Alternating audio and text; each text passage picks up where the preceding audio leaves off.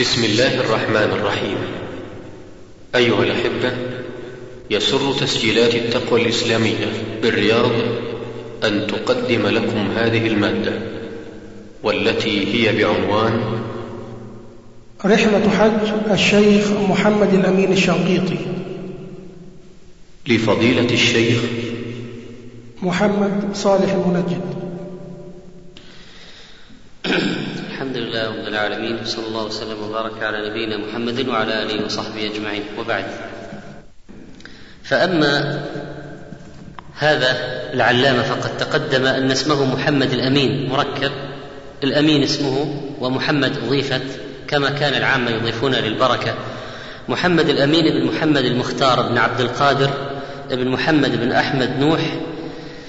من أولاد الطالب اوبك وهذا من قبيلة جكن الأبرجد الكبيرة المشهورة المعروفة بالجكنيين ويرجع نسبهم إلى حمير.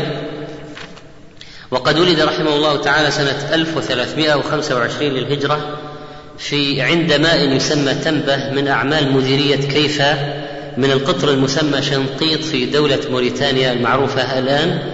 ونشأ رحمه الله يتيما ولذلك قال توفي والدي وأنا صغير أقرأ في جزء عامة وترك لي ثروة من الحيوان والمال وكانت سكناي في بيت أخوالي وأمي بنت عم أبي وحفظت القرآن على خالي عبد الله بن محمد المختار بن إبراهيم. حفظ القرآن وعمره عشر سنوات رحمه الله تعالى وتعلم رسم المصحف العثماني عن ابن خاله وقرأ عليه التجويد بقراءة نافع برواية ورش برواية ورش وكذلك قالون وأخذ عنه بذلك سندا إلى النبي صلى الله عليه وسلم وكان عمره ست عشرة سنة. ودرس القرآن منهجا متكاملا بما في ذلك رسمه ونوع كتابته وضبط المتشابه في الرسم والتلاوة وحفظ في ذلك بعض الأراجيز المتعلقة بهذا الفن والعلم.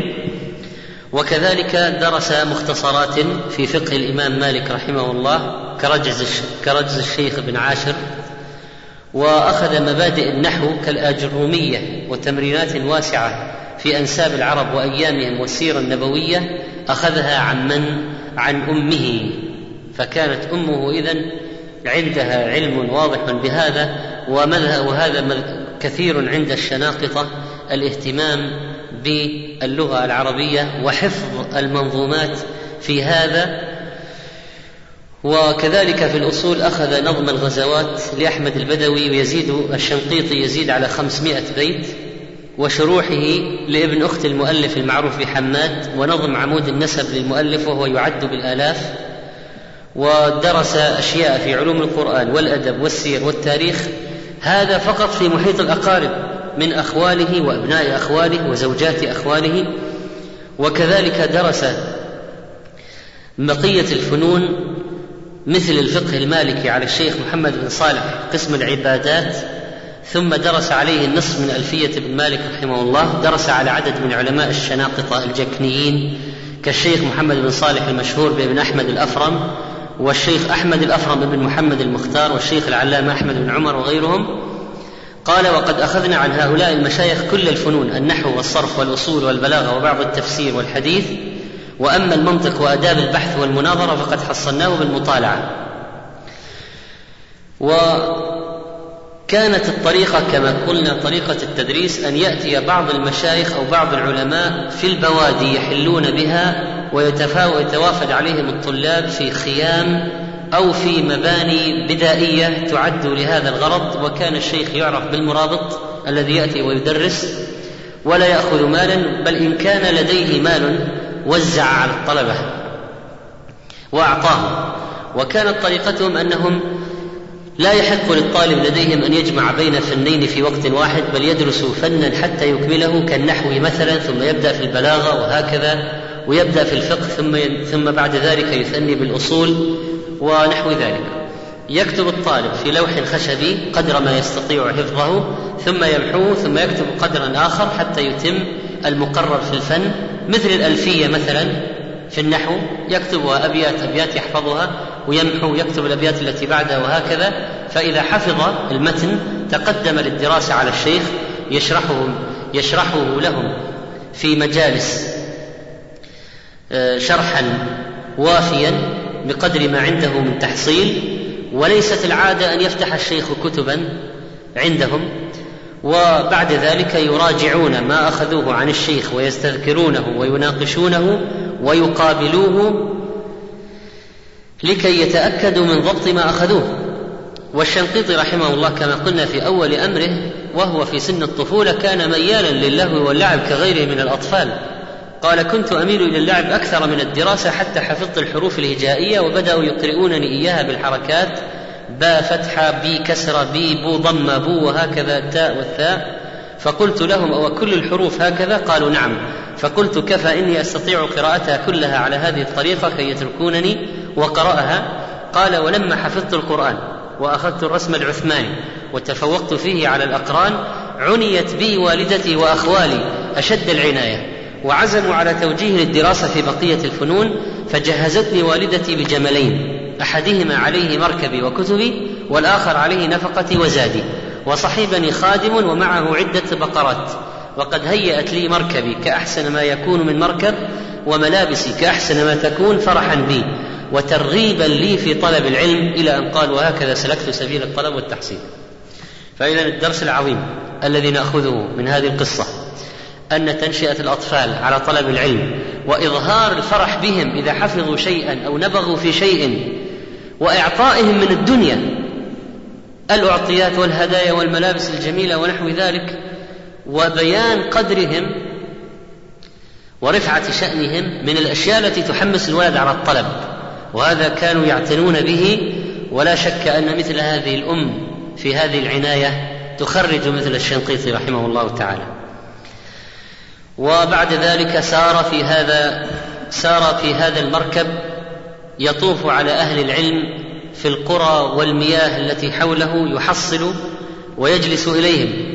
وقال قدمت على بعض المشايخ لأدرس عليه ولم يكن يعرفني من قبل فسأل عني من أكون في ملأ من تلامذته فقلت مرتجلا هذا فتى من بني جاكان قد نزل به الصبا عن لسان الصبا عن لسان العرب قد عدل رمت به همة علياء نحوكم إذ شام برق العلوم نور إذ شام برق علوم نوره اشتعل فجاء يرجو ركاما من سحائبه تكسو لسان الفتى أزهاره حللا إذ ضاق ذرعا بجهل النحو ثم أبى ألا يميز شكل العين من فعله وقلنا أن عين الفعل من أكثر المشكلات في دراسة اللغة العربية أو أفعال اللغة العربية عين الفعل.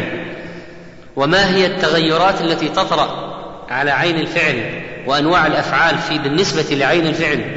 قال وقد أتى اليوم صبا مولعا كلفا بالحمد لله لا أبغي له بدلا. وهذه إشارة إلى قصيدة لامية الأفعال المبدوءة بالحمد لله ولامية وقصد بقوله شكل العين دراسة قصيدة لامية الأفعال على هذا الشيخ. ولما لوحظت نجابته أذن له مشايخه بأن يقرن بين كل فنين مع أن العادة عندهم ألا يبدأ الطالب لا لا يجمع أكثر من فن واحد. تفرسا فيه وحرصا على سرعة تحصيله فانصرف بهمة عالية.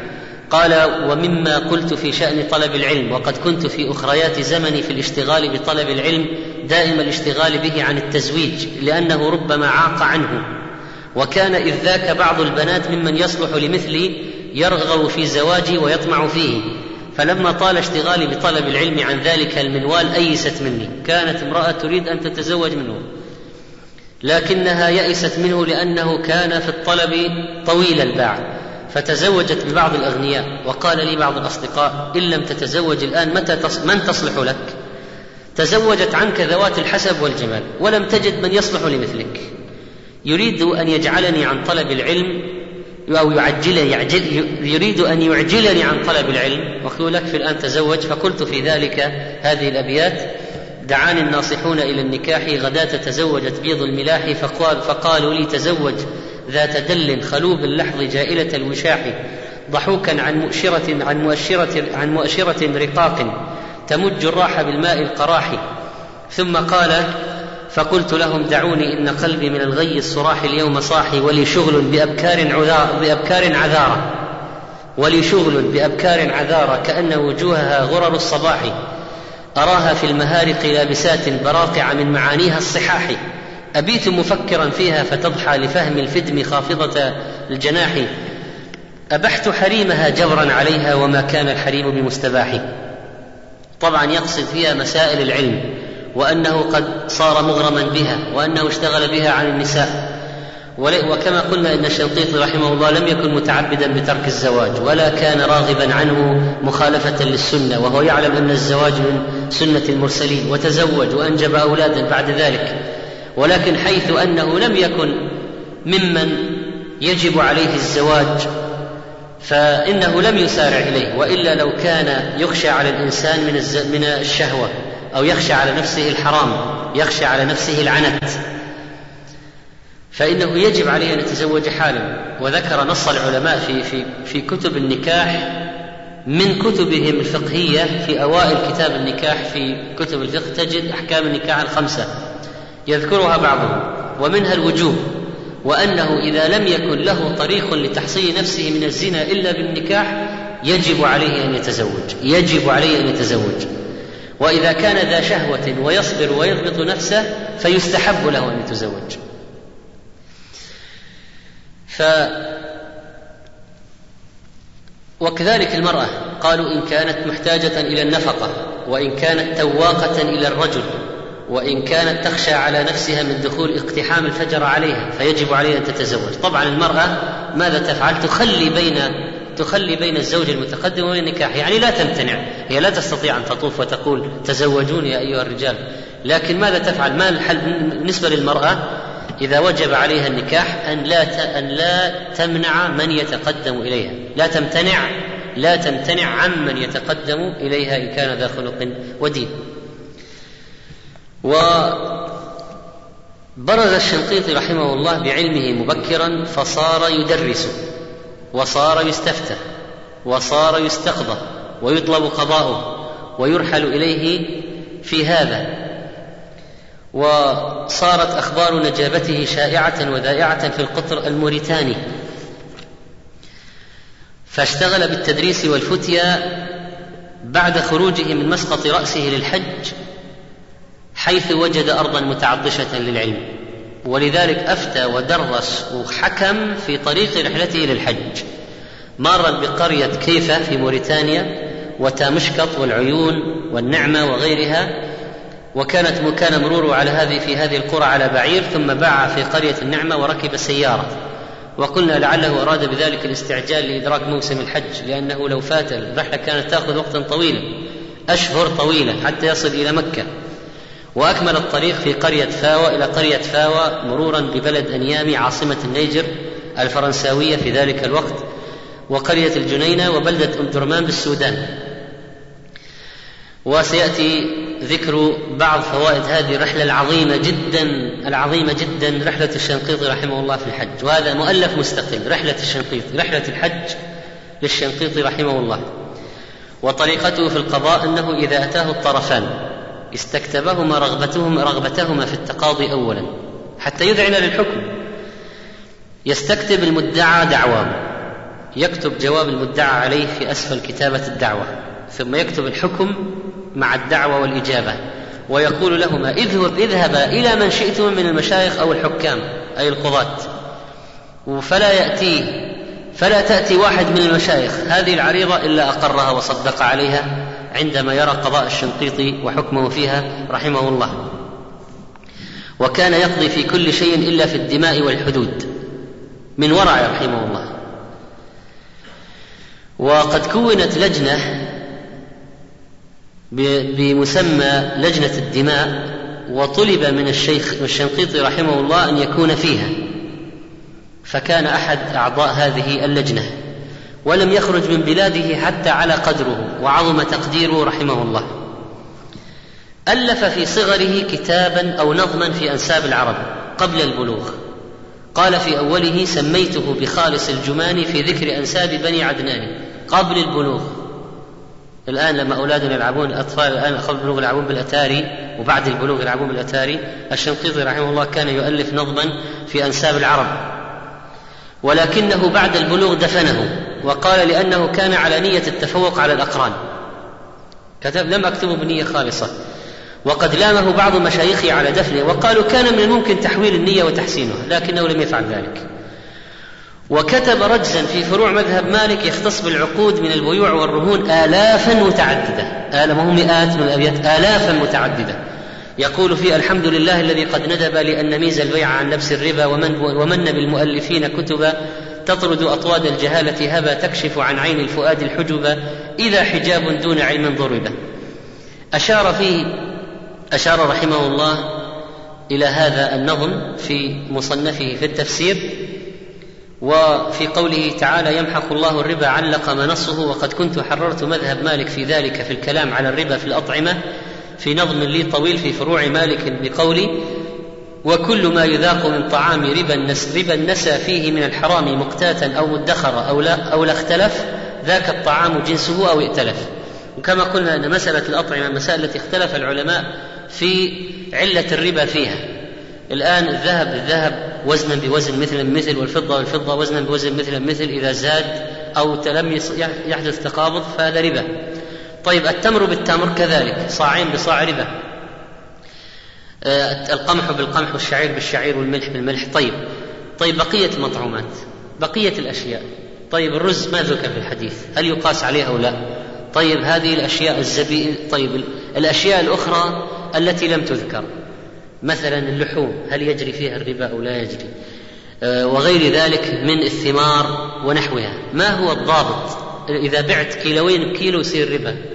ما هو الضابط في أي ما هي حدود الأشياء التي يجري فيها الربا في الطعام؟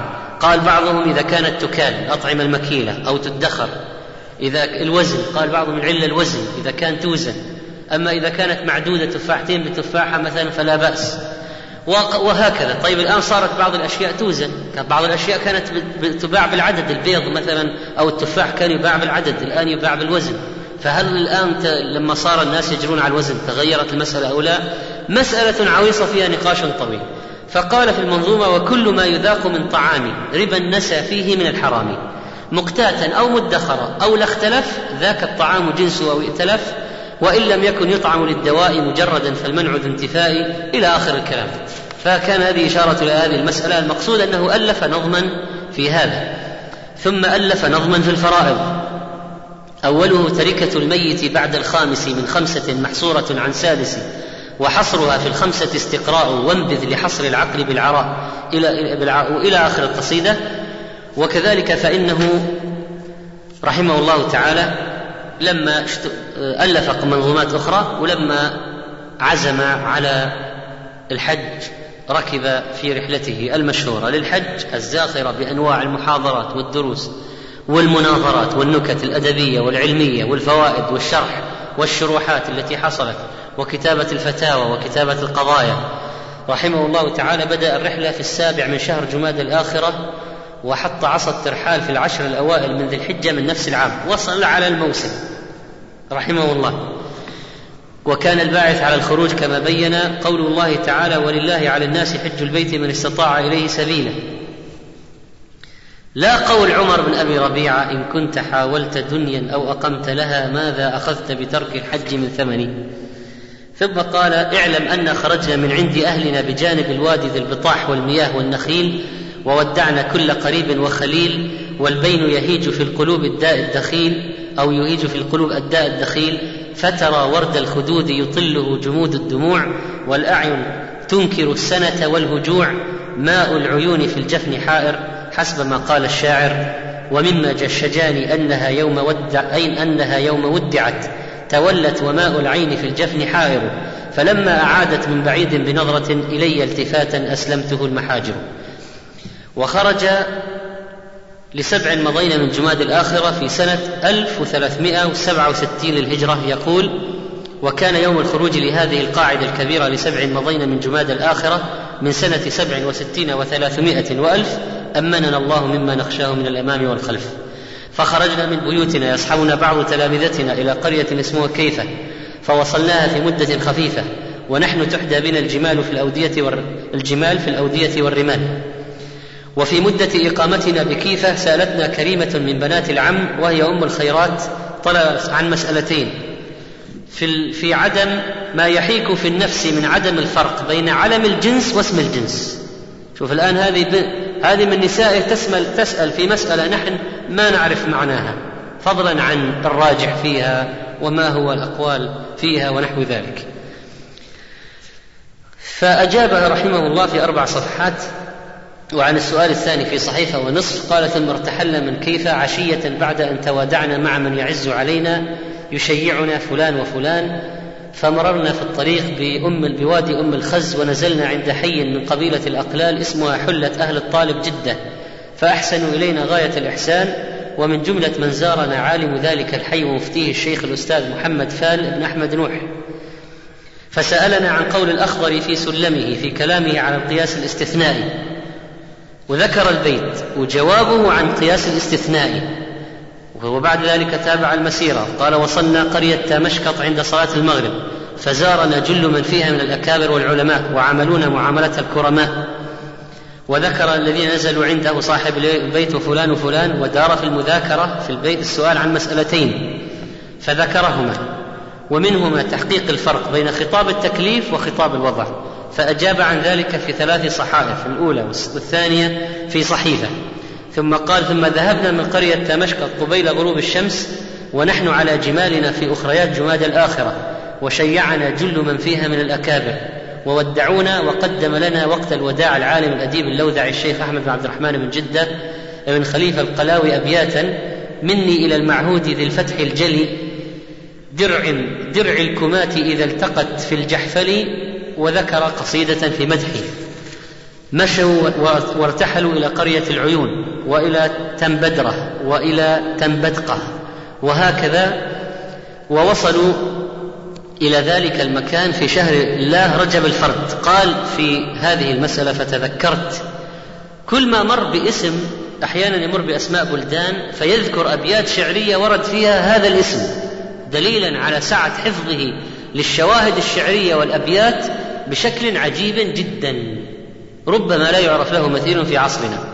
لما وصل قال وصلنا في شهر الله رجب الفرد تذكرت قول مسلم ابن الوليد الأنصاري المعروف بصريع الغواني ما مر بي رجب إلا نعمت به يا حبذا رجب لو دام لي رجب. وحصل هناك في ذلك مباحثات أيضا لما نزلوا في ذلك المكان. وكان من المسائل التي نوقشت النص الفلاني منسوخ بالإجماع ما حكم قول هذا؟ و دخل دخلوا في مسألة الإجماع لا يجوز النسخ به شرعا أم لا؟ وأجاب عن ذلك. ودارت منا دارت دارت مناقشة في مسألة هل يجوز الجمع بين الأختين بملك اليمين؟ الآن لا يجوز الجمع بين الأختين من الحرائر. ما يجوز أنك تجمع بين أختين في الزواج من حرائر. طيب ملك اليمين إذا اشتريت إماء إذا اشتريت إماء هل يجوز أن تشتري أمة وأختها؟ أم لا؟ هذه مسألة فيها خلاف بين أهل العلم. هل يشمل وأن تجمع بين الأختين عمومه يدخل فيها الإماء أو لا يدخل؟ أجاب عنها بسبع صفحات رحمه الله تعالى.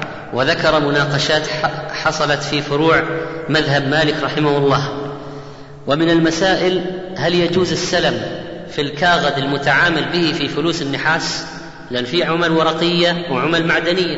عملات ورقية وعملات معدنية. هل يجوز بيع السلم؟ هل يجوز سلم الكاغد الكاغد المتعامل به في فلوس النحاس؟ فأجاب عن ذلك. طبعا علماء من علماء من علمائنا الآن من يجيز ذلك؟ عشرة ورق بتسعة معدن. ومنهم من يقول لا يجوز لأن الكل ريالات يعني ما دامت من عملة واحدة. لو كانت من عملات مختلفة يجوز التفاوت. ممكن تشتري مثلا دولار بأربعة ريالات واحد بأربعة بشرط التقابض. ريال بمئة ليرة بشرط التقابض. فتفاوت العدد إذا هنا جائز ما دام اختلفت العملات لأن العملات تنزل اختلاف العملات ينزل منزلة اختلاف الأجناس. لكن لو كان من عملة واحدة هنا ريال معدن بريال ورق. فما هو؟ فبعض أهل العلم قال إن هذا مثل اختلاف الأجناس وهذا ورق وهذا معدن ومنهم من قال لا الريال واحد الريال هو الريال.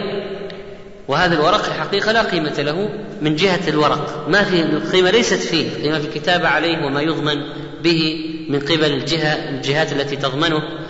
فليس في الحقيقة في الريال قيمة من جهة الورقي الورق ككونه ورق. بخلاف المعدن المعدن قد يكون له قيمة في نفسه قد يكون معدن ثمينا. في مثلا بعض العملات ذهبية بعض العملات فضية إلى آخره. فالمهم هذا هذه المقصود أنه حصل النقاش في هذه المسألة. قال ومما سألونا عنه مذهب أهل السنة في آيات الصفات وأحاديثها كقوله تعالى ثم استوى على العرش وقوله عز وجل يد الله فوق أيديهم وقوله صلى الله عليه وسلم قلب المؤمن بين أصبعين من أصابع الرحمن ونحو ذلك فأجابهم في أربع عشرة صفحة. الذي يستدعي الوقوف هنا أن الشنقيطي رحمه الله كان سلفيا منذ أول أمره. في الأسماء والصفات. تكلمنا في الدرس الماضي عن عالم آخر موجود الآن في في موريتانيا بوداه. هذا كان ليس على طريقة السلف في الأسماء والصفات ثم جاء إلى هذه البلاد وأهديت له نسخة من مجموع الفتاوى لشيخ الإسلام وقرأ وعرف الحق ورجع إلى السلف وهو الآن هناك يذهب يفتي يعني ويدرس كبير في السن. يسمونه الشنقيط الثاني في في موريتانيا الآن. لكن الشنقيطي الذي نتكلم عنه محمد الأمين رحمه الله كان سلفيا منذ أول أمره ولما سئل عن هذه الأسئلة أجاب عنها بقول السلف. وهذا موجود مسطر في رحلته في الحج في كتابه في رحلته في الحج. أجابهم في أربع عشرة صفحة. المباحثات هذه العلمية أحيانا تحتاج إلى شيء من الملح والطرائف والنوادر الشعرية لترويح للترويح حتى لا تمل النفس ونحو ذلك. ولذلك حصل في بعض المجالس سؤال عن أيام العرب وأشعارها وملح الأدباء نوادرهم وقلنا أن دروس ابن عباس رضي الله عنه سابقا دروس ابن عباس كان فيها درس في التفسير ودرس في الحديث ودرس في كذا ومنها درس في الشعر أو في كلام العرب. والشواهد الشعرية هذه مفيدة جدا في تقوية الملكة الملكة العربية والفصاحة ثم معرفة معنى الكلمة لأن الكلمة لما توضع في بيت شعر تعطيك معناها حسب السياق تفهم المعنى فربما تأتي الكلمة في القرآن أو في السنة فيرجع العلماء إلى لأن هذا نزل بلغة العرب أليس كذلك؟ فيرجعون إلى الشواهد الشعرية المذكورة فيها هذه الكلمة لمعرفة معناها عند العرب فالشواهد الشعرية مهمة ولذلك ترى مثلا كتاب ابن جرير الطبري رحمه الله مليء بالشواهد الشعرية التي تدل على فكان فالشواهد المقصود أن الأشعار العرب لها فوائد في معرفة معاني الكتاب والسنة وكذلك ربما كانت تستعمل في الملح والإحماض وعدم لطرد الملل من المجالس قالوا مما وقع السؤال عنه في أثناء المذاكرة ثناء أدباء الشعراء في قصار في قصار النساء. يعني هذا ماذا قال الشعراء في النساء القصيرات؟ كقول الشاعر من كان حربا للنساء فإنني سلم لهن. فإذا عثرن دعونني وإذا عثرت دعوتهن. وإذا برزن لمحفل فقصارهن ملاحهن. قال مع أن القصر جدا وصف مذموم كما يدل عليه قول كعب بن زهير لا يشتكى قصر منها ولا طول وأن يعني المرأة وأن من محاسن المرأة أن تكون متوسطة لا مفرطة في الطول ولا في القصر. وكذلك ذكر رحمه الله طرفة قال إننا لما دخلنا آه، يعني ذكر عن بعض العامة كيف جهلهم في جهل بعض العامة ذكر طرائف من هذا لما جاءوا على مدينة الخرطوم في السودان قالوا من جهلهم أن واحدا منهم قال لنا بكلام كلامه الدارج ومضمونه إنه يغبطنا ويغار منا بسبب أننا نمر بأرض السودان التي فيها موضع شريف. قلنا له وما ذاك الموضع الشريف؟ يقول أنا لا أعرف أن في السودان موضعا مثلا جاء فضله في الكتاب والسنة مثل مكة والمدينة وبيت المقدس و... فقال قال الخرطوم قلنا وأي شرف للخرطوم؟ قال مذكور في القرآن العظيم في قوله تعالى سنسمه على الخرطوم. فقلنا له ذلك خرطوم آخر غير الخرطوم الذي تعنيه فضحك من يفهم من الحاضرين. واللي ما يفهم أكمل الخشوع في سماع الاستدلال. واستدل بعضهم حصل مناقشة في المجلس قال استدل بعضهم بدليل هو عليه لا له. وهذه من الأشياء التي يقع فيها حتى بعض الشباب في في طلب العلم ونحو أحيانا يستدل بدليل يستدل في مناقشة بدليل لا يصلح دليلا. وبعضهم يستدل بدليل وهو فقط لا يصلح دليلا. دليل عليه لا له لكن هو يستدل به على أنه له فإذا به يتضح في النقاش يتضح أن هذا الدليل عليه. فقال بعض الحاضرين وكان عندهم أدب عندهم الأدب يعني أنهم يحفظون يحفظون الأشياء والطرائف طرائف تأتي في مجالس العلم. قال هذا مثل مغني اللصوص. هذا مثل مغني اللصوص. فضحك من له خبرة بقصة مغني اللصوص. وهي قصة مشهورة ملخصها أن بعض الأمراء أسر لصوصا كانوا يقطعون الطريق فقدمهم للقتل واحدا بعد الآخر حتى لم يبق منهم إلا واحد. فقال لا تقتلوني فأنا لست من اللصوص وإنما كنت مغنيا لهم.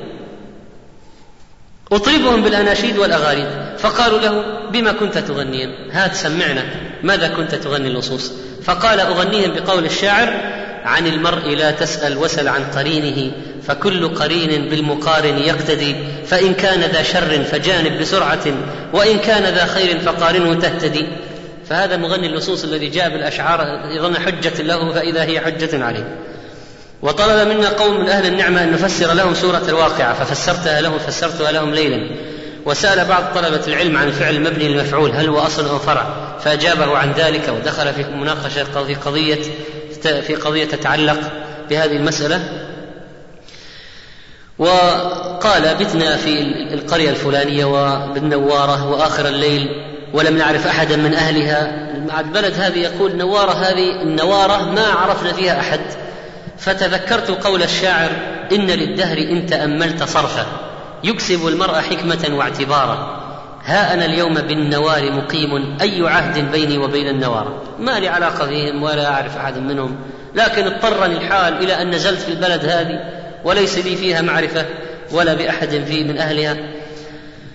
قال وجاءت بنا السيارة بلد باماكو في الليلة الثالثة آخر الليل فنزلنا عند تاجر منا طيب الشمائل والأخلاق اسمه أحمد بن الطالب الأمين وهو من أخص إخواني وتلاميذي فقال بالغ في إكرامنا وأهدى لنا ثيابا ودفع عنا أجرة السيارة إلى بلدة مبتة فبادرنا السفر إلى هذه الجهة وركب معنا أخونا أحمد المذكور في السيارة وباتت بنا تلك الليلة في قرية اسمها سيكثو وباتت في الليلة الثانية في قرية اسمها صن ومررنا في طريقنا على قرى صغار مساكنها العرش والأخصاص يزرعون الذر واللوز وليس على أبدانهم شيء من الثياب أصلا ونساؤهم حالقات الرؤوس عاريات جميع البدن والواحد منهم ذكرا كان أو أنثى يجعل خرقة صغيرة جدا أو ورقة من ورق الشجر على سوءة قبله.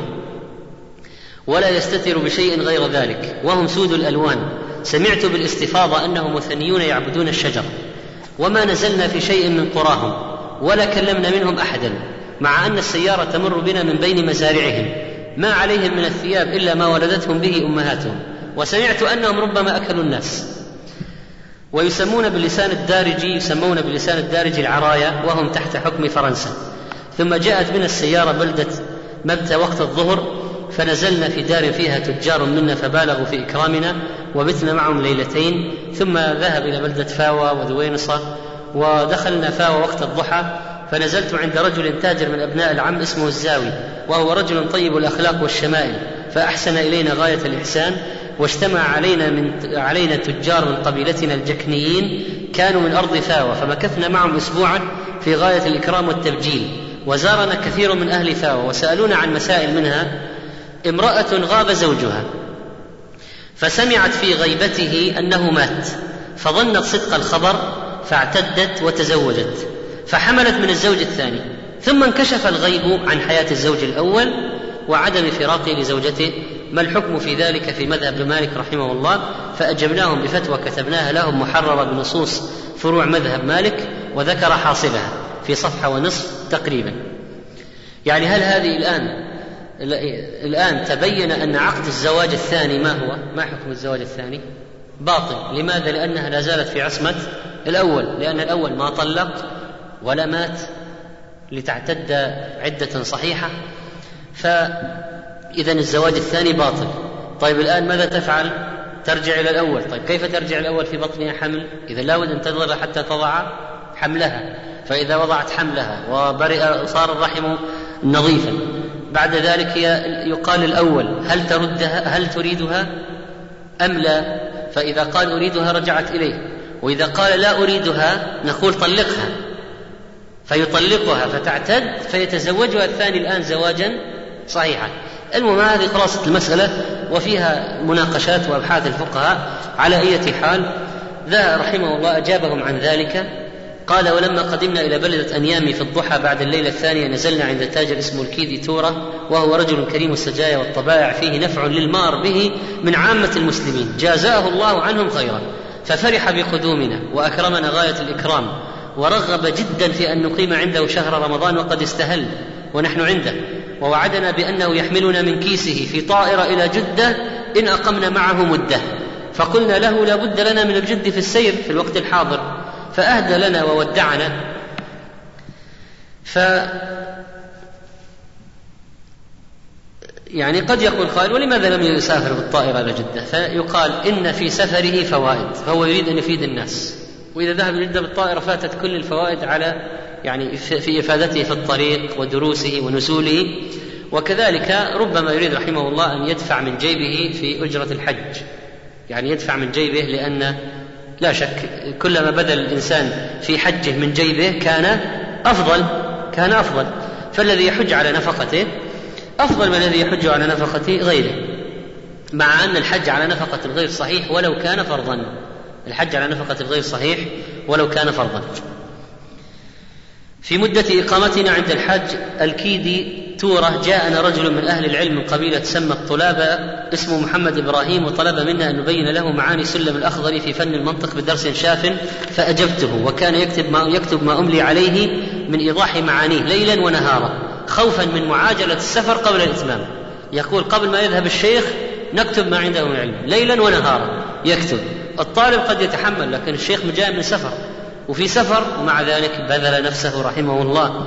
في الإملاء وفي التعليم فجاء الإملاء شرحا وافيا وعن غيره كافيا والحمد لله رب العالمين. ثم سألنا عن تعيين ناسخ آية الوصية للوالدين والأقربين ما الذي نسخها؟ فقلت له كان هذا مشكلا علي في زمن درسي فن أصول الفقه إشكالا قويا. لأن الآن ما الذي نسخ الآية؟ هل هي آية المواريث؟ يعني آية من القرآن أخرى؟ أما الذي نسخها من السنة وهو حديث لا وصية لوارث. وإذا كان هذا فهل السنة تنسخ القرآن؟ وفي ذلك بحث طويل. فالشاهد أنه أجابه وبين له وجه الإشكال في خمس صفحات ورد عليه. ثم بعد ذلك قدم إلى بلدة مرادي وفي العشر الأوائل من رمضان فأكرم فيها ونزل عند أحد أبناء عمه وفي ضيافته خمسة أيام. وقدمنا فلوسا كانت عندنا إلى فورلمي بطريق الحوالة يحتاجون إلى إرسال نقود إلى قرية سيأتون عليها أو بلد سيأتون عليها فأرسلوها حوالة. ثم سافرنا من القرية التي تسمى مرادي إلى بلد اسمها كانو فلما مشينا قليلا مررنا على مركز فرنساوي هو الحدود بين النيجر الفرنسي ونيجيريا الإنجليزية. وهذه تحت الاستعمار الفرنسي وهذا تحت الاستعمار الإنجليزي. فنظر رئيس المركز في جوازات السفر وأمضاها. وبتنا تلك الليلة في بلد اسمها كتنة. ثم من الغد نزلنا كانوا آخر النهار فنزلنا عند شريف ظريف اسمه محمد الأمين الشريف فأحسن إلينا غاية الإحسان وبتنا عنده ليلة وبادرنا السفر من صبيحتها متوجهين إلى قرية تسمى جص فركبنا في قطار الحديد إليها فبتنا دونها ليلة وجئناها من الغد فوجدناها كما قال الشاعر ولكن الفتى العربي فيها غريب الوجه واليد واللسان غريب الوجه يعني ما ترى فيها عربيا واليد واللسان ولا لسان عربي. فلم يفهموا كلامنا ولم نفهم كلامهم. وبثنا فيها ليلة واحدة. ثم وجدنا واحدا يفهم من العربية قليلا. فحصل بيننا المفاهمة مع صاحب سيارة ذاهبة إلى بلدة. البلدة بلدة بلدة مادفري. فدفعنا لصاحبها أجرتها وركبنا فيها. فلما سارت بنا تسعة وستين ميلا وقع فيها خلل مانع من الحركة.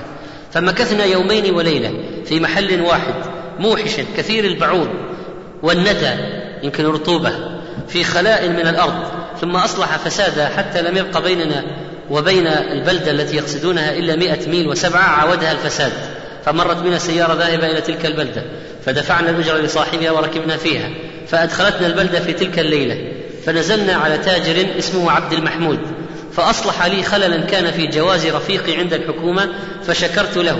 وتذكرت قول الشاعر وإذا امرؤ أسدى إليك صنيعة من جاهه فكأنها من ماله. ومكثنا في يروى هذه البلدة ليلتين ثم سافرنا إلى فورلمي فركبنا بالأجرة في سيارة. مشت بنا خمسة أميال فسدت فسادا مانعا من الحركة. فبتنا في ذلك المكان وأرسل الله مطرا كأفواه القرب فلما كان القرب فلما كان آخر النهار فعل لها سائقها شبه الإصلاح. وسرنا فيها آخر النهار سيرا ضعيفا للخلل الواقع بها. فلما سارت بنا ستة أميال راجعها الفساد بأشد من الحالة الأولى. فبتنا في ذلك المكان تلك الليلة. ولما ارتفع النهار مرت بنا سيارة. فدفعنا الاجره لصاحبها وركبنا ركبنا فيها. فسارت بنا بقية اليوم. فلما كان آخر النهار حبسها المطر في قرية اسمها اسمها كمبارو فلما كان من الغد وجاءت بنا آخر النهار إلى بلد اسمها كسرى فأتعبنا أهل مركزه بتفتيش المتاع وأخذوا منا جوازات السفر وباتت عندهم. يعني هذا يؤخذ منه كيف كان الذي يحج البيت العتيق يعاني من المشاق الشديدة في السفر. والآن يعني ينبغي أن نحمد الله سبحانه وتعالى على الوسائل التي هيأها للسفر. فكيف كانوا يعانون لأجل الذهاب البيت العتيق وتعترضهم هذه الاعتراضات وذكر قصة أن بعضهم قد دفع أصر على أن يدفع أجرة سيارة عنهم وأنه دعا له بالخير وأن بماذا؟ قال جازاه الله خيرا. ومعروف الحديث النبي صلى الله عليه وسلم أن من قال لأخيه جزاه الله خيرا جزاك الله خيرا فقد أجزل في العطاء. يعني إذا صنع لك معروف ولم تستطع أن تسدي مثله فلتدعو لصاحبه فبأي شيء تدعو له؟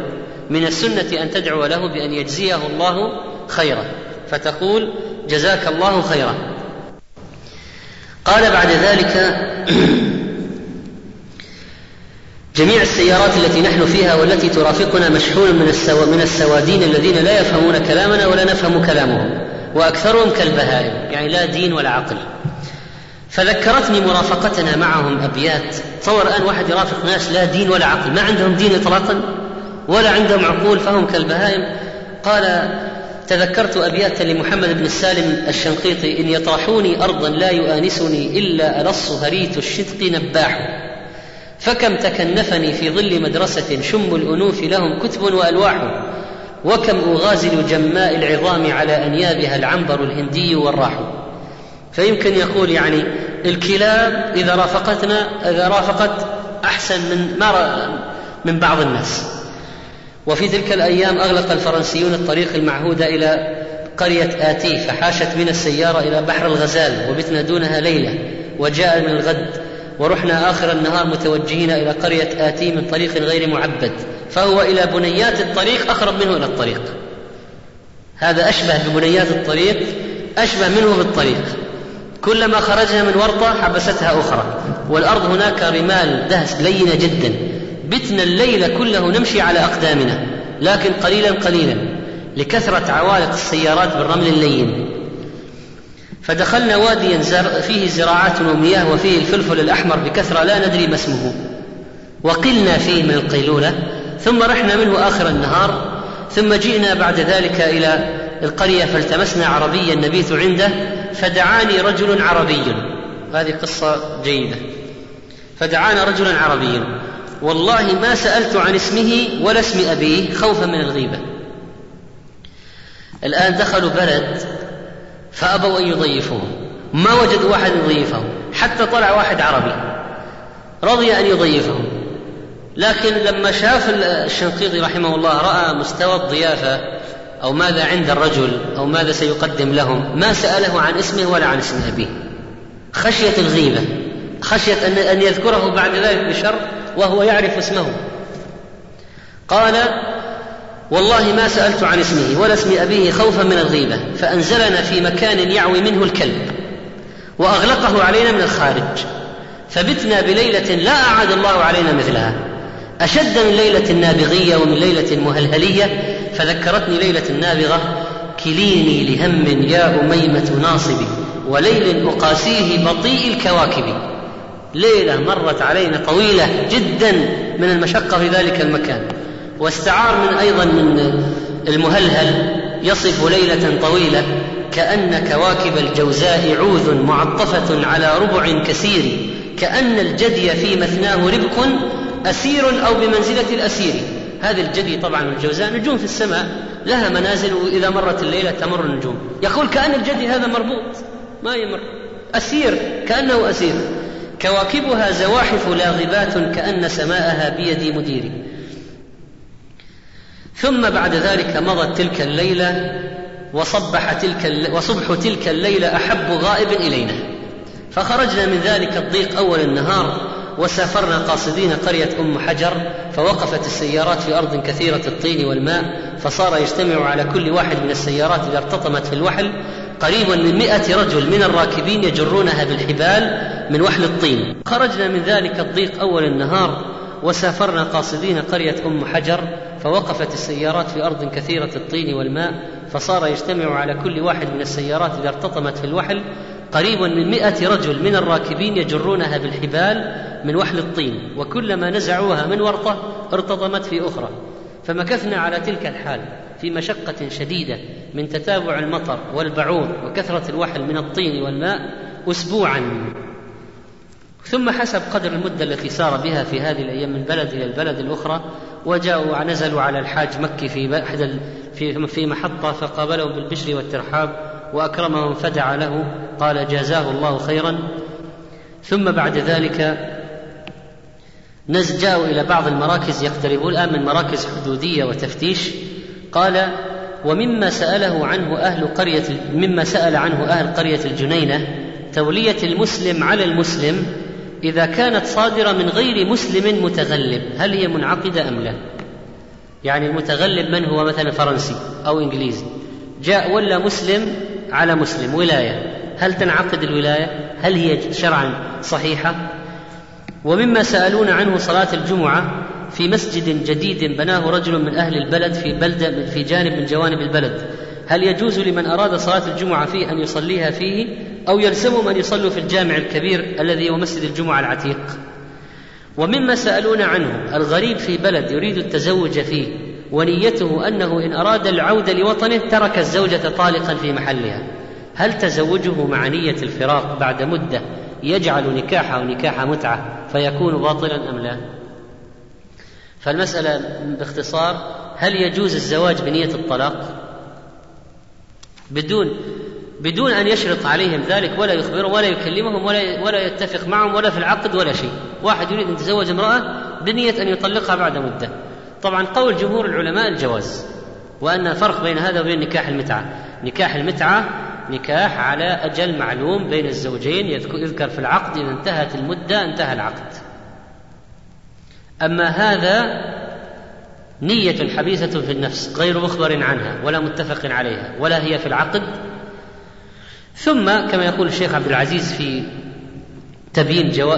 رجحان الجواز قال قد يأتي من أولاد وقد يرغب فيها وقد يمسكها ولا يطلقها وأن الفراق ظني الفراق ظني فقول جمهور العلماء في هذه المسألة الجواز قال ونزلنا, ونزلنا الأبيض بعد ذلك فنزلنا عند رجل اسمه محمد خير مكثنا في قرية الأبيض ليلتين وصاحبنا الذي نحن في ضيافته يرسل لنا في يومين في يومنا في يومين قرب الغروب قطعة من عصيدة الدخن عليها بعض إدام. فمرة تركناها وأكلنا من زادنا ومرة تناولناها فتذكرت قول الشاعر الجوع يطرد بالرغيف اليابس فعلام تكثر حسرتي ووساوسي. والموت سوى حين عدل قسمه بين الخليفة والفقير البائس. الجوع مطرود بالرغيف اليابس فلماذا أتحسر على طعام لا أشتهيه؟ أو على طعام ليس بجيد. الجوع يطرد بالرغيف اليابس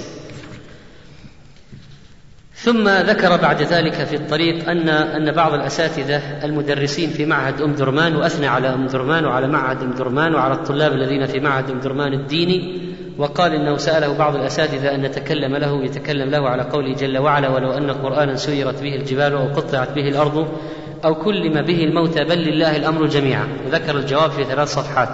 ثم سألونا عن وجه الجمع بين قوله تعالى وإذا أردنا أن نهلك قرية أمرنا متر فيها ففسقوا فيها وبين قوله تعالى قل إن الله لا يأمر بالفحشاء.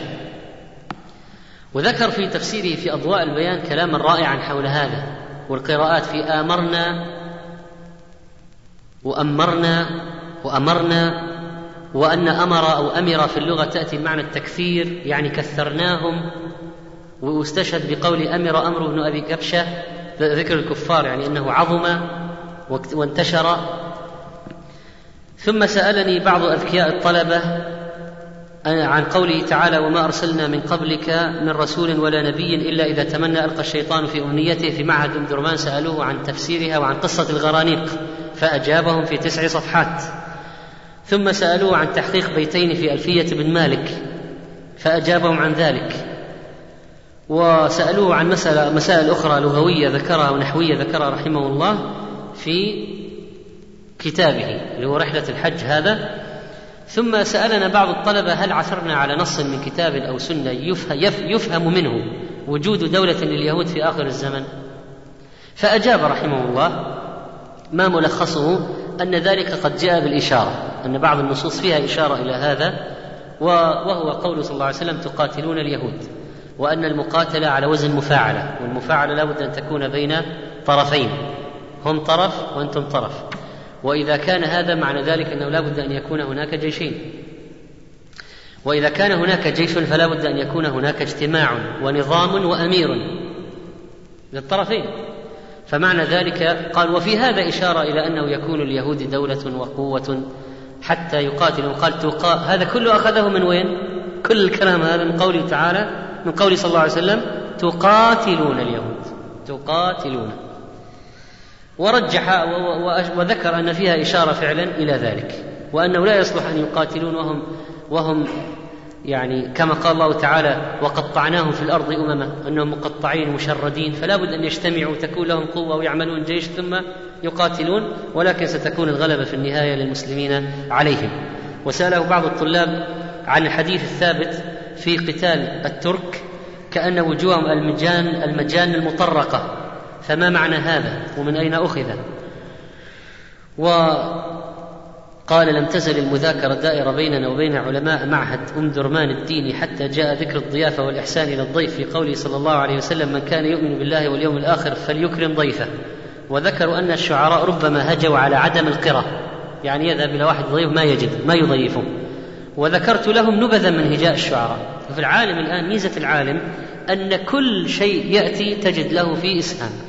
كلام أبيات من الشعر أقوال نقول لا بد أن يورد فيه شيئا. فكانت هذه الم... فكانت هذه الملح في هذا.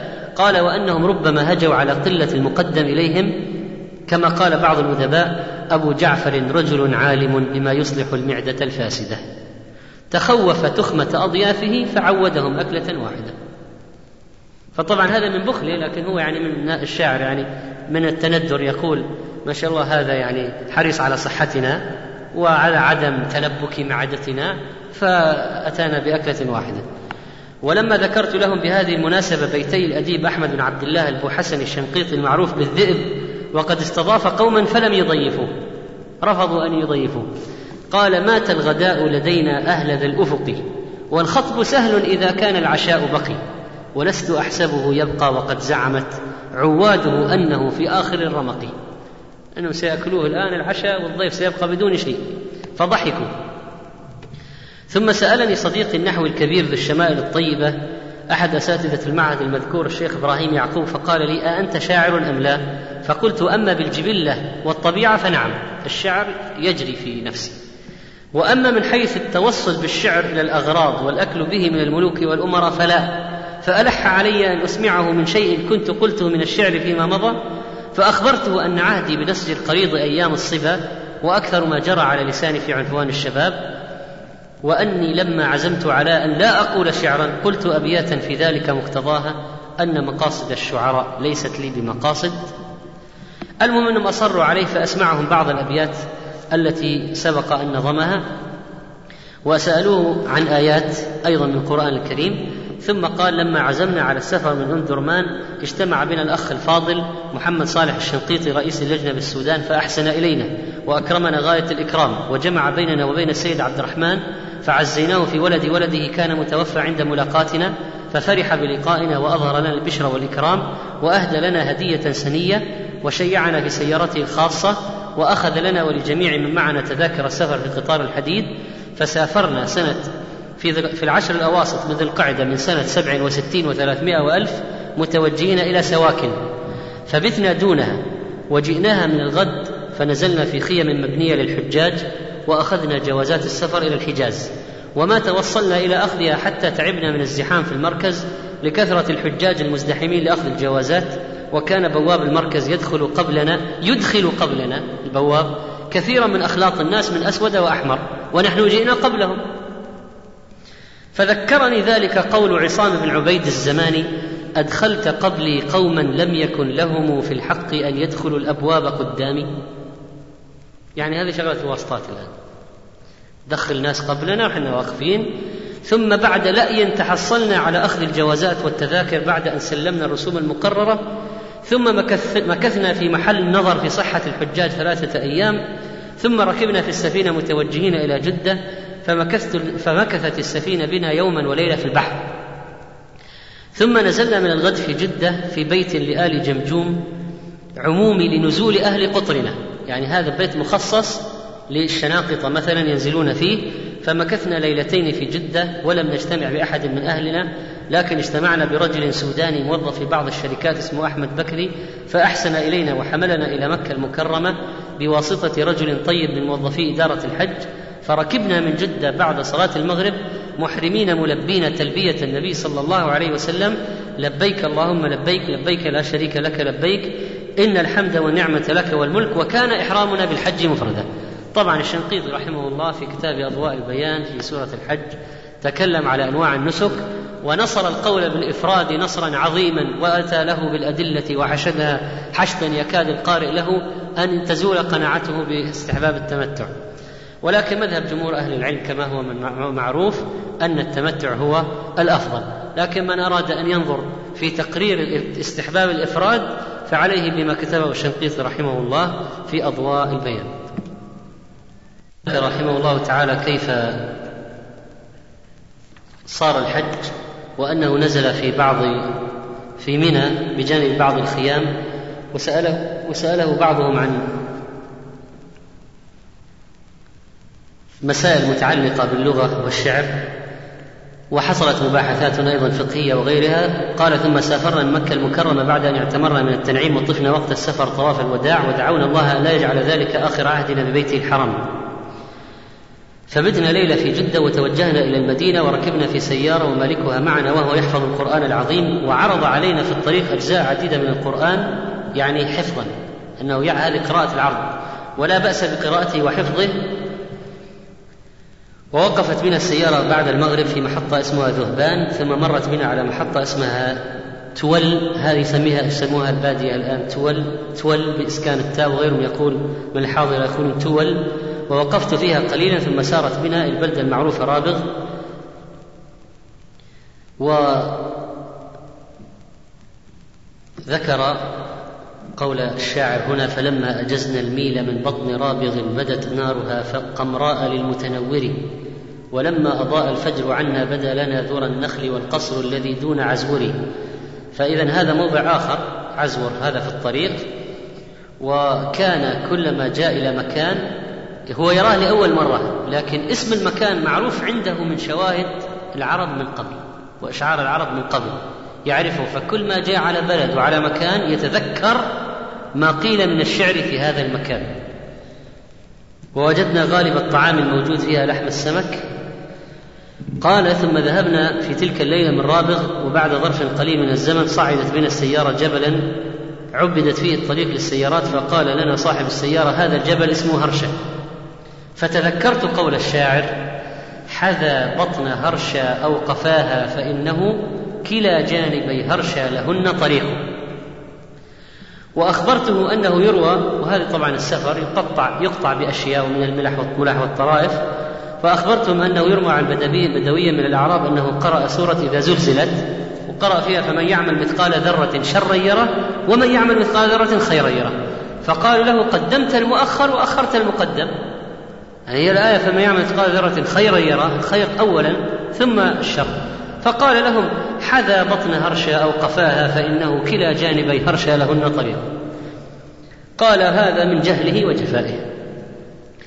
ثم عرسنا آخر الليل بين جبال كثيرة وأخذنا هجعة لنستريح فما استيقظنا حتى اتضح الطريق اتضح الصبح فتوضأ في الصبح توضأنا وصلينا الرغيب وفرض الفجر وركبنا في محطات متعددة وذكر بعض هذه المحطات إلى أن وصل أبيار علي حصل للسيارة عائق إلى صلاة العشاء خلصت منه تقدمت إلى المدينة وصلوا المسجد النبوي قد غلقت أبوابه. وانصرف الناس عنه كالعادة فلم يقدر لهم صلاة في تلك الليلة في المسجد النبوي ثم نزلوا عند الشيخ محمد عبد الله بن آد فتلقانا بالبشر والسرور ولم ندرك ذلك اليوم صلاة الصبح مع الجماعة لأن لم نستيقظ من شدة تعب السفر حتى ضاق الوقت فصلينا الرغيبة وفرض الصبح في محلنا لضيق الوقت ولما ارتفعت الشمس وحل النفل لاحظ حل النفل بعد ارتفاع الشمس صارت صلاة النفل جائزة ذهبنا إلى الحرم النبوي. طبعا هذه رحلة الشيخ رحمه الله باختصار والذي يقرأ الكتاب سيجد فيه الفوائد الكثيرة والعظيمة جدا. وحصل في خلال إقامة الشيخ أشياء. أهم من أهم الأشياء التي حصلت أن الشيخ كان قد سمع دعايات عن الوهابية في بلده. فهو جاء إلى البلد هنا وعنده فكرة أنه سيواجه الآن ناس من المنحرفين ومن المتعصبين والوهابية وفيهم وفيهم. مع أن الشيخ عقيدته صحيحة لكن ما عنده فكرة صحيحة عن الوهابية الذين أطلقت عنهم الدعايات في مواسم الحج وغير من الضلال وعمموا بها على العالم الإسلامي ومنهم طبعا بلد الشيخ. فتعامل بعض أهل علماء البلد معه بحكمة وقدم للشيخ كتاب المغني كأصل المذهب وبعض كتب شيخ الإسلام كمنهج العقيدة فقرأها وتعددت اللقاءات مع علماء البلد فوجد مذهبا معلوما من مذاهب أهل السنة ومنهجا سليما في العقيدة وقيل له هذا الذي يدرس هذا الذي يدرس وهذا الذي عليه أهل العلم وهذا عليه. فعند ذلك انكشفت القضية للشيخ وعرف حقيقة الأمر واتضح له اتضحت له القضية وزيف الدعايات الباطلة وظهر معدن الحقيقة الصحيحة وتوطدت العلاقات بينه وبين علماء هذه البلاد وأعرض عن رغبته بالتفسير فقال ليس من عمل أعظم من تفسير كتاب الله في مسجد رسول الله صلى الله عليه وسلم. هذه أمنيته. تحققت أمنية الشيخ حقق الله مراده وبلغه أمنيته وأقر له درس في المسجد النبوي وفسر القرآن فيه مرتين وتوفي وهو لما يكمل المرة الثالثة. كانت كان بداية الدرس في عام 1369 و70 للهجرة على مدار العام ثم صار مختصرا الإجازة الصيفية في عام 71 حيث كان يدرس في كلية الشريعة واللغة في الرياض فإذا نزل إلى المدينة في الإجازة الصيفية درس أكمل التفسير. استمر على ذلك إلى سنة 1381 هجرة حيث صار الشيخ مدرسا للجامعة الإسلامية. وكان يخص التفسير في وقت من الأوقات بشهر رمضان من العصر إلى المغرب ويظهر فيه الأعاجيب يظهر فيه الأعاجيب يظهر ظهر علمه للناس وكان يحرص على ربطه بالواقع ما وجد إلى ذلك فرصة كربط تكشف النساء اليوم بفتنة إبليس لحواء لحواء بفتنة إبليس لحواء في الجنة في قوله تعالى ينزع عنهما لباسهما ليريهما سوآتهما وقال إن فتنة الجاهلية الأولى كانت أن يطوفوا بالبيت عرايا رجالا ونساء. وها هو الشيطان في هذا الزمان يستدرجهن في التكشف شيئا فشيئا بدءا بكشف الوجه ثم الرأس ثم الذراعين إلى آخر كلامه رحمه الله. ومن أراد أن يرجع إلى كلامه في أضواء البيان في تفسير هذه الآية. و وصل إلى قوله تعالى ما منعك ألا تسجد إذ أمرتك? فكتب فتكلم في القياس كلاما عجيبا في إثباته ورد على ابن حزم. وغيره من نفاة القياس فعرف الناس منزلة الشيخ وعلمه واجتمعوا عليه وكان درسه حافلا وكانت له ثلاث مستويات في التفسير في الشرح الإسهاب والتوسع في المسجد النبوي في شهر رمضان من كل عام من العصر للمغرب إلى قريب قريب الغروب. الحالة الثانية التوسط وهذا كان في تدريسه في الفصل والاقتضاب إذا رأى في آخر السنة أن الوقت قد ضاق والمنهج لم يكتمل فإنه كان يختصره اختصارا. تولى تدريس التفسير في دار العلوم بالمدينة عام 69 و70 300 للهجرة إلى أن انتقل إلى الرياض عام 1371 ودرس في التفسير درس التفسير والأصول بالمعهد العلمي وكليتي الشريعة واللغة وظل هناك عشر سنين استفاد منهم من لا يحصى في الدروس النظامية وغيرها. كان يتكلم في علم الأصول في الرياض الشيخ عبد الرزاق عفيفي والشيخ محمد خليل الهراس رحمهم الله. لما جاء الشنقيطي إلى الرياض رجعت سلمت الراية إلى إلى صاحبها وحصلت المناظرات وعقدت المجالس. وكانت آه، تلك مجالس حافلة جدا. لا شك أن أن فأنه قد فاتنا الخير العظيم. نحن كلنا ما حضرنا هذا ولا رأيناه. فلا شك أن مثل تلك المجالس يتأسف الإنسان. يسمع نسمع الآن نسمع عنها لكن بود كل واحد منا أنه حضر ذلك. الشنقيطي رحمه الله يتكلم في الأصول. فلو أنك قلت بأن بأنه لا يعرف مثل الشنقيطي رحمه الله في التفسير والأصول في العصر هذا أقصد في هذا الزمن الذي نعيش فيه لكان ذلك صحيحا واضح. تفسير أصول لا لا يعلى على الشنقيطي محمد الأمير رحمه الله. يسلم له بذلك. الشيخ عبد العزيز بن باز والشيخ محمد ناصر الدين الألباني يحضران مجلسه في التفسير في المسجد النبوي. طلبة عند الشنقيطي. رحمه الله. وكان أيضا يعقد له في صحن المعهد في دخنة في الرياض بين المغرب والعشاء درس وكلفه الشيخ محمد بن إبراهيم المفتي السابق رحمه الله بتدريس أصول الفقه لكبار الطلبة وقال هو أحق بذلك مني. فعقد درسا خاصا لنجباء الطلاب بعد صلاة العصر وأملى مراقي السعود شرح مراقي السعود. و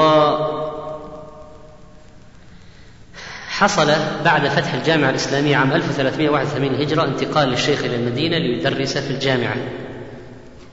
وفي عام 86 هجرة لما افتتح معهد القضاء العالي بالرياض وكانت الطريقة في استخدام الأساتذة الزائرين كان من ضمن أهم من يزور ذلك المعهد هو الشيخ الشنقيطي رحمه الله تعالى محمد الأمين. قال أهل العلم عنه ما رأيت يقول أحدهم وقد كان وقد صار الشنقيطي في لجان لأهل العلم تفتي في القضايا المعاصرة شهدوا له بحسن الإدارة وبعد النظر في الأمور وحسن التدبر للعواقب. ولما صارت بعض البعثات من الجامعة الإسلامية إلى بعض الدول الإسلامية للدعوة والتعليم سافر الشنقيطي رحمه الله تعالى وكان لا شك فيه شوق إلى بلده. فذهب في رحلة من السودان انتهت بموريتانيا. موطن الشيخ رافقه فيها عدد من أهل العلم ويوجد الآن عشرة أشرطة تسجيل لدروس الشيخ في رحلة أفريقيا. عشرة أشرطة رحلة الشيخ إلى أفريقيا مسجلة وموجودة. ولا زالت محفوظة. وألف الشيخ رحمه الله في هذه فترة إقامته في هذه البلاد كتبا عظيمة جدا وأضواء البيان منع جواز المجاز في منزل التعبد والإعجاز وحاول أن يرد عليه واحد اسمه عبد العظيم المطعني ولكنه آه، لا شك أن بين علمه وعلم الشيخ بونا شاسعا. وكذلك فإن الشيخ رحمه الله قد ألف كتابه العظيم دفع إيهام الاضطراب عن آيات الكتاب الذي بين فيه التوفيق بين الآيات والنصوص التي ظاهرها التعارض. ظاهرها التعارض أن القرآن نزل من عند الحكيم العليم العزيز الكريم لا يمكن أن يكون فيه تعارض. فإذا ظهر تعارض فلنا نحن. فيبين بين رحمه الله أي آيات فيها تعارض يظهر للشخص ما هو إزالة وجه إزالة هذا التعارض. وكذلك فإنه رحمه الله آه، كتب رحلة الحج إلى بيت الله الحرام طبع عام 1403 موجود ومطبوع. وذكر وكتب رسالة في النسخ ورسالة ورسائل ورسالة المنهج الدراسة الأسماء والصفات الذي تم عرضه مسبقا وتفسير سورة الواقعة وخبر الأحاد وحكم صلاة الجمعة في المسجد الجديد الفوائد التي حصلت في رحلته قد دونت أيضا وشرح على مراقي السعود لمبتغي الرقي والصعود شرحه رحمه الله شرح لا شك أنه شرح نفيس ومهم جدا لهذا الكتاب. وكذلك بيان الناسخ والمنسوخ من آية ذكر الحكيم وشرح على سلم الأخضر ولعل الشيخ عبد العزيز قد أخذه عنه تلميذا في هذا الفن. وكذلك فإن له رسائل متفرقة في التوحيد والوعظ وتحكيم الشرع وأحوال الاجتماع بين المجتمع والاقتصاد وكذلك تسلط الكفار على المسلمين ومشكلة ضعف المسلمين ومشكلة اختلاف القلوب بين المجتمع وله محاضرات مطبوعة منها آه، في تفنيد شبه حول الرق وحكم الصلاة في الطائرة وبين صحة ذلك وقال أما بعد فقد طلب مني بعض فضلاء إخواننا أن نقيد لهم حروفا تظهر, تظهر أو يظهر بها صحة صلاة من صلى في الطائرة فأجبناهم إلى ذلك. وذكر رحمه الله. قلنا لا شك أن الشيخ كان رحمه الله تعالى سلفي العقيدة وأنه كان مقاوما للشرك ويظهر كلامه في مؤلفاته في رفضه للبدع الشركية في القبور والأضرحة وغيرها وتحقيق التوحيد. كلاما كثيرا جدا يظهر لمن تأمل تفسيره رحمه الله تعالى. ورد على الصوفية في مسائل الإلهامات والخواطر والزنادقة. الرد عليهم كما في معنى قوله تعالى واعبد ربك حتى يأتيك اليقين والكلام في مسائل في العقيدة لأهل الفرق فيها ضلالات كنزول عيسى وعصمة الأنبياء. وغير هذا كثير جدا. لما حج الشيخ رحمه الله في آخر عمره جاء للسعي يوم الحج الأكبر سعى شوطا واحدا على قدميه ثم أخذت له العربة فحصل معه ضيق في التنفس من ذلك الشوط الذي طافه على قدميه ثم توفي في اليوم السابع عشر من ذي الحجة لعام 1393 للهجرة ضحى يوم الخميس.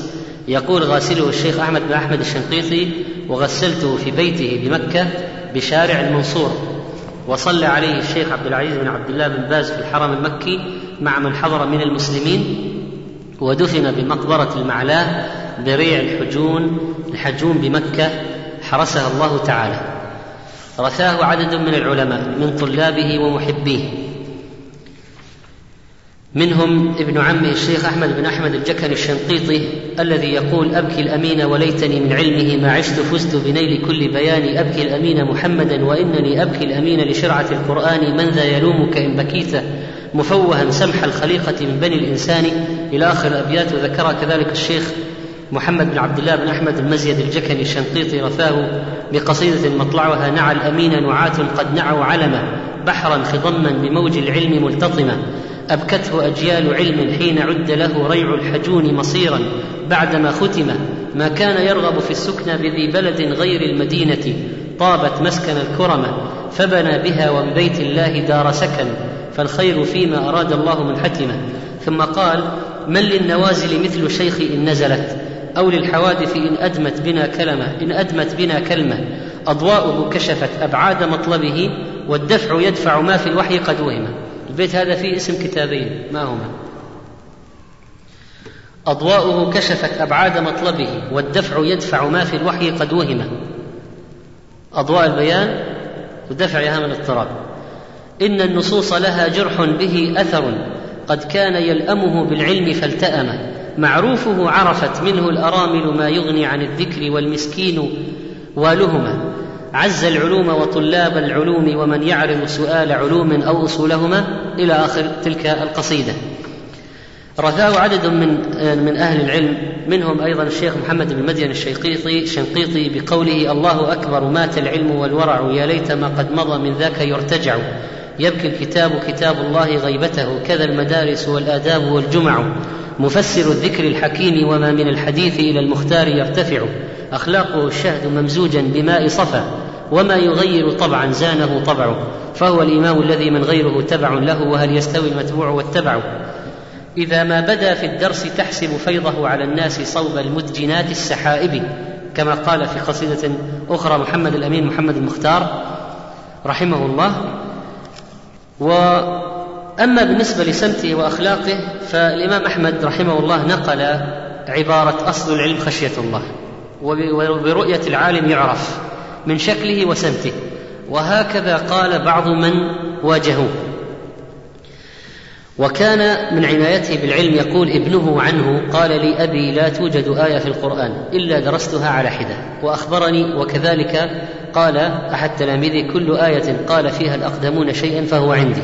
هذا ما تباهى به في مجالس أمام الناس.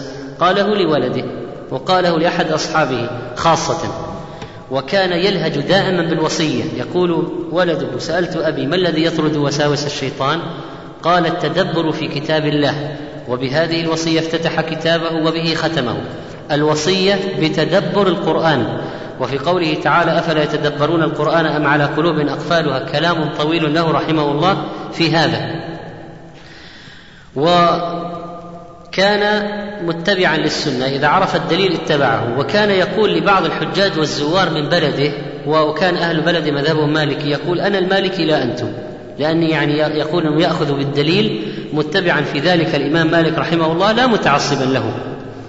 ولما سأله بعض تلاميذه أن يدرسوا عليه قال ادرسوا علي البخاري ومسلما ما يبين أهميته بالاعتماد على السنة وتمسكه بها لكن منيته عاجلت فلم يتحقق تدريسه للبخاري ومسلم في ذلك الموقف. وكان يجلس في المجلس فيأتي الضيف ولا يشعر به حتى ينبهه ابنه إلى قدوم الضيف لانشغال فكره بتجميع شواهد من كتاب الله تعالى. وكان منذ وهو منذ أن كان في بلده معروفا بكثرة التأمل والعالم لابد أن يتأمل والتأمل شيء ضروري. يقول هو جئت للشيخ في قراءتي عليه فشرح لي كما كان يشرح ولكن لم يشفي ما في نفسي على ما تعودت ولم يروي لي ظمئي هذا كان وهو يطلب العلم. وكنت من عنده وأنا أجدني في حاجة إلى إزالة بعض اللبس وكان الوقت ظهرا فأخذت الكتب والمراجع فطالت فطالعت حتى العصر فلم أفرغ من حاجتي. فعاودت حتى المغرب فلم أنتهي. فأوقد لي خادمي اعوادا من الحطب. أقرأ على ضوئها كعادة الطلاب. وواصلت المطالعة. وأتناول الشاي الأخضر كلما مللت أو كسلت. والخادم بجواري يوقد الضوء. حتى انبثق الفجر وأنا في مجلسي. لم أقم إلا لصلاة فرض أو تناول طعام. وإلى أن ارتفع النهار وقد فرغت فرغت من درسي وزال عني لبسي فتركت المطالعة ونمت. هي مسألة واحدة. هكذا جرى فيها إلى هكذا جرى فيها من بعد درس شيخه إلى عصر اليوم التالي. رحمه الله تعالى. المسألة واحدة درس فيها. في الليل على على ضوء المشاعر وفي النهار في ضوء النهار. وكان رحمه الله شديد التباعد عن الفتوى. وإذا اضطر يقول لا أتحمل في ذمتي شيئا العلماء يقولون كذا وكذا. وقال إن الإنسان في عافية ما لم يبتلى. والسؤال ابتلاء لأنك تقول عن الله أن الله حرم وحلا ولا تدري أتصيب حكم الله أم لا.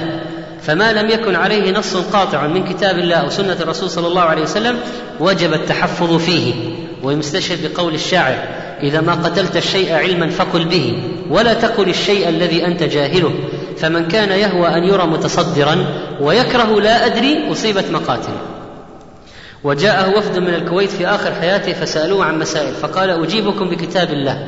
ثم جلس مستوفزا وقال الله أعلم. هذا الجواب. فقال أجيبكم بكتاب الله. ثم قال الله أعلم. قال الله تعالى ولا تقف ما ليس لك به علم.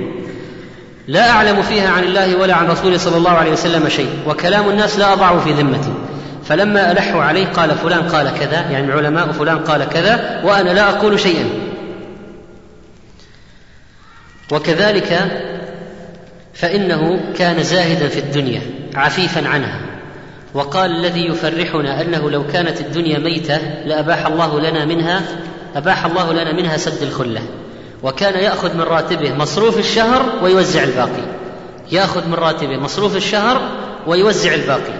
قال ابنه كنت أتولى التوزيع على ضعاف طلبة العلم والعجائز والأرامل من القريبات.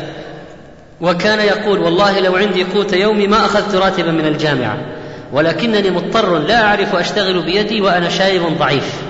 وكان يحذر ولده كثيرا من الدنيا ويقول الكفاف منها يكفي وإن الشيطان ربما سول للإنسان جمعها ليتصدق بها وهو تلبيس يعني الشيطان يقول إيه، تاجر واربح لأجل تتصدق ثم ينشغل الإنسان بالدنيا ولا يتصدق إلا بالنزل اليسير وكان لا يقرض الناس. قرض ما يقرض لماذا؟ لماذا؟ يقول إن كنت محتاجا إلى ما عندي فلا أعطيه لأني محتاج إليه. وإن كنت غير محتاج فأعطيه من غير قرض. هبة صدقة هدية. أما قرض ما يقرض لأن أصلا ما عنده شيء يقرض يأخذ حاجة ويتصدق بالباقي. وكان لا يبعثر النقود على أولاده بل يعطيهم شيئا قليلا تربية لهم. ويقول مرة قال مرة أنا مختار عبد الله لا أعطيهم مالا لأن الفلوس تخرب الرجال. وبعض الناس الآن يوزعون على أولادهم بالآلاف. ثم الولد يفسق ويفجر بها ويرحل ويسافر في الحرام وكان الريال والألف عنده سواء. قال الريال الواحد والألف سواء المهم أن يكون صرفها سليما. وأهدي له بيت في الطائف فرده ولم يقبله وقال الذي بناه يحتاجه لنفسه أما أنا فلم أبنه ولا أحتاجه وعندي بيت في المدينة يكفيني وبيته بناء شعبي سقفه من خشب وليس من حديد في دورين الأول أربع غرف فوق وتحت أربع غرف للطلبة ويغص بالمغتربين وكان يشرب من ماء الزير ويجلس على الحصير ويكتب في الدهليز ويطالع. ولم تبع كتبه في حياته وقال علم نتعب عليه ويباع وأنا حي لا يمكن هذا. ولكن أنا أدفع العلم وواحد يدفع الفلوس. يقول يجي تاجر يطبع لي كتب يوزعها أنا مستعد. أما أبيع كتبي بيع لا. ويوزع للناس مجانا. وقال أنا أعلم أنه سيصل إلى من لا يستحقه لكن سيصل أيضا إلى من لا يستطيع الحصول عليه بالفلوس. يعني قيل له اطبعها وضعها في المكتبات. كان يرفض أن تباع كتبه. وكان لا يلتفت إلى المظهر. حتى إن نعله ربما تكون ذات لونين. مرة يغلط يلبس لعان أخضر وأحمر. ما كان يبالي بالدنيا إطلاقا ولا ينظر في, في نعال ولا في لباس رحمه الله تعالى. وقال لبعض طلابه يقول إني لا أعرف فئات العملة الورقية. ما أعرف أميز الخمسين من المئة من العشرة. يعني من عزوفي عن الدنيا واشتغالي بالعلم وقال جئت من شنقيط جئت من البلاد ومعي كنز قل أن يوجد عند أحد وهو القناعة. ولو أردت المناصب لعرفت الطريق إليها. فإني لا أظهر الدنيا على الآخرة ولا أبذل العلم لنيل المآرب الدنيوية. ولما حاول بعض الطلاب أن يثنيه عن الحج لأن صحته كانت سقيمة في آخر عمره قال دع عنك المحاولة سفري إلى لندن أريد الشفاء بها لا بد أن أكفر عنه بحج. قال هم إني سافرت إلى لندن للعلاج هذه لابد لها تكفير. مع انه سفر علاج. قال تكفير حج. ولا طالب بمرتب ولا بترفيع ولا بمكافأة ولا بعلاوة. ما جاءه من غير سؤال أخذه. ويوزع ما زاد عن حاجته ولم يخلف دينارا ولا درهما. إطلاقا. تركته لا يوجد شيء مطلقا. و و اتهموه منذ القديم منذ في القديم ان أن رجلا هجا رجلا فجاء أعطى المهجو أبيات يرد فيها على الهاجم فقال أنا أدخل بين رجلين نزغ الشيطان بينهما لا يمكن أن يكون. ودافع عن نفسه بقصيدة قال فيها وتمنعني من ذاك نفس عزيزة غلا سعرها في السوق يوم كساده. تهاب الخنا والنقص في كل موطن وقلب يقويها بشدة آده. ولست بمن يغريه من جاء مغريا ولا من يعادي الدهر من لم يعاده. وإني لاكسو الخل حلة سندس إذا ما كساني من ثياب حداده. وكائن يعني كأي وكم من. وكائن يغيظ المرء ظن حبيبه به السوء بعض الظن إثم فعاده. عاد ظن السوء وإياك وظن السوء. وكانت المروءة شعاره. وكان يذهب مع بعض مع ولد له إلى الحرم المدني صلاة الظهر في حر الصيف. ففي السيارة يرجع وقد امتلأت السيارة طلبة وجيران فيقول لولده عيب تنزل أحدا ركب اذهب أنت ماشيا وبعض زوجاته تبكي عليه لأنه كان في غاية المراعاة للزوجة وكان يقول هذه ضيفة كلمة تخرجها من البيت أنت طارق طلاق. هذه ضيفة يقول عن الزوجة زوجة يقول هذه ضيفة كلمة تخرجها من البيت. ولذلك لا زالت تبكي عليه أهله يبكين عليه بعد بعد وفاته رحمه الله. وكان من نوادره أيضا ومن الأشياء العجيبة هي أنه كان يحرص على الرماية. كان قناصا لا يخطئ في الرمي. وتوفي وعنده بندقية شوزن وساكتون بندقيتان جمعهم وكان يصيد خارج حرم المدينة لا يصيد في حرمها. وكأنه يستحضر قول النبي صلى الله عليه وسلم أرموا بني إسماعيل فإن أباكم كان راميا ألا إن القوة الرمي ألا إن القوة الرمي أثنى عليه العلماء كالشيخ عبد العزيز بن باز وحضر مجالسه وتتلمذ عليه والشيخ محمد ناصر الدين الألباني وقال عنه في سعة علومه مدحا كثيرا وغيره من أهل العلم وكان الشيخ محمد إبراهيم يقوم له. ما قام لأحد من من الباب ليودعه ويرجع. هو بالذات. هذه كانت نبذة من سيرة الإمام العلم الكبير فقيد العلم في هذا الزمان الذي لا يعرف الأكثرون اسمه فضلا عن أن يقرأوا في كتبه. أيها الإخوة بموجب فهرس تسجيلات التقوى فإن رقم هذا الشريط هو اثنا عشر ألفا وتسعة وثلاثون. أعوذ بالله من الشيطان الرجيم. وعباد الرحمن الذين يمشون على الأرض هونا وإذا خاطبهم الجاهلون قالوا سلاما. والذين يبيتون لربهم سجدا وقياما. والذين يقولون ربنا اصرف عنا عذاب جهنم إن عذابها كان غراما إنها ساءت مستقرا ومقاما والذين إذا أنفقوا لم يسرفوا ولم يقتروا وكان بين ذلك قواما والذين لا يدعون مع الله إلها آخر ولا يقتلون النفس التي حرم الله إلا بالحق ولا يزنون ومن يفعل ذلك يلقى أثاما يضاعف له العذاب يوم القيامة ويخلد فيه مهانا. إلا من تاب وآمن وعمل عملا صالحا فأولئك يبدل الله سيئاتهم حسنات. وكان الله غفورا رحيما. ومن تاب وعمل صالحا فإنه يتوب إلى الله متابا. والذين لا يشهدون الزور وإذا مروا باللغو مروا كراما. والذين إذا ذكروا بآيات ربهم لم يخروا عليها صما وعميانا. والذين يقولون ربنا هب لنا من أزواجنا وذرياتنا قرة أعين واجعلنا للمتقين إماما أولئك يجزون الغرفة بما صبروا ويلقون فيها تحية وسلاما خالدين فيها حسنت مستقرا ومقاما قل ما يعبأ بكم ربي لولا دعاؤكم فقد كذبتم فسوف يكون لزاما بسم الله الرحمن الرحيم طاسيم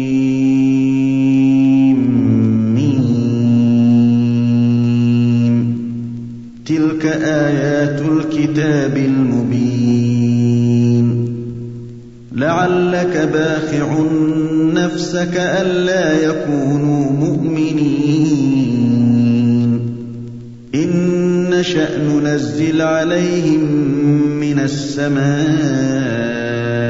آية فظلت أعناقهم لها خاضعين.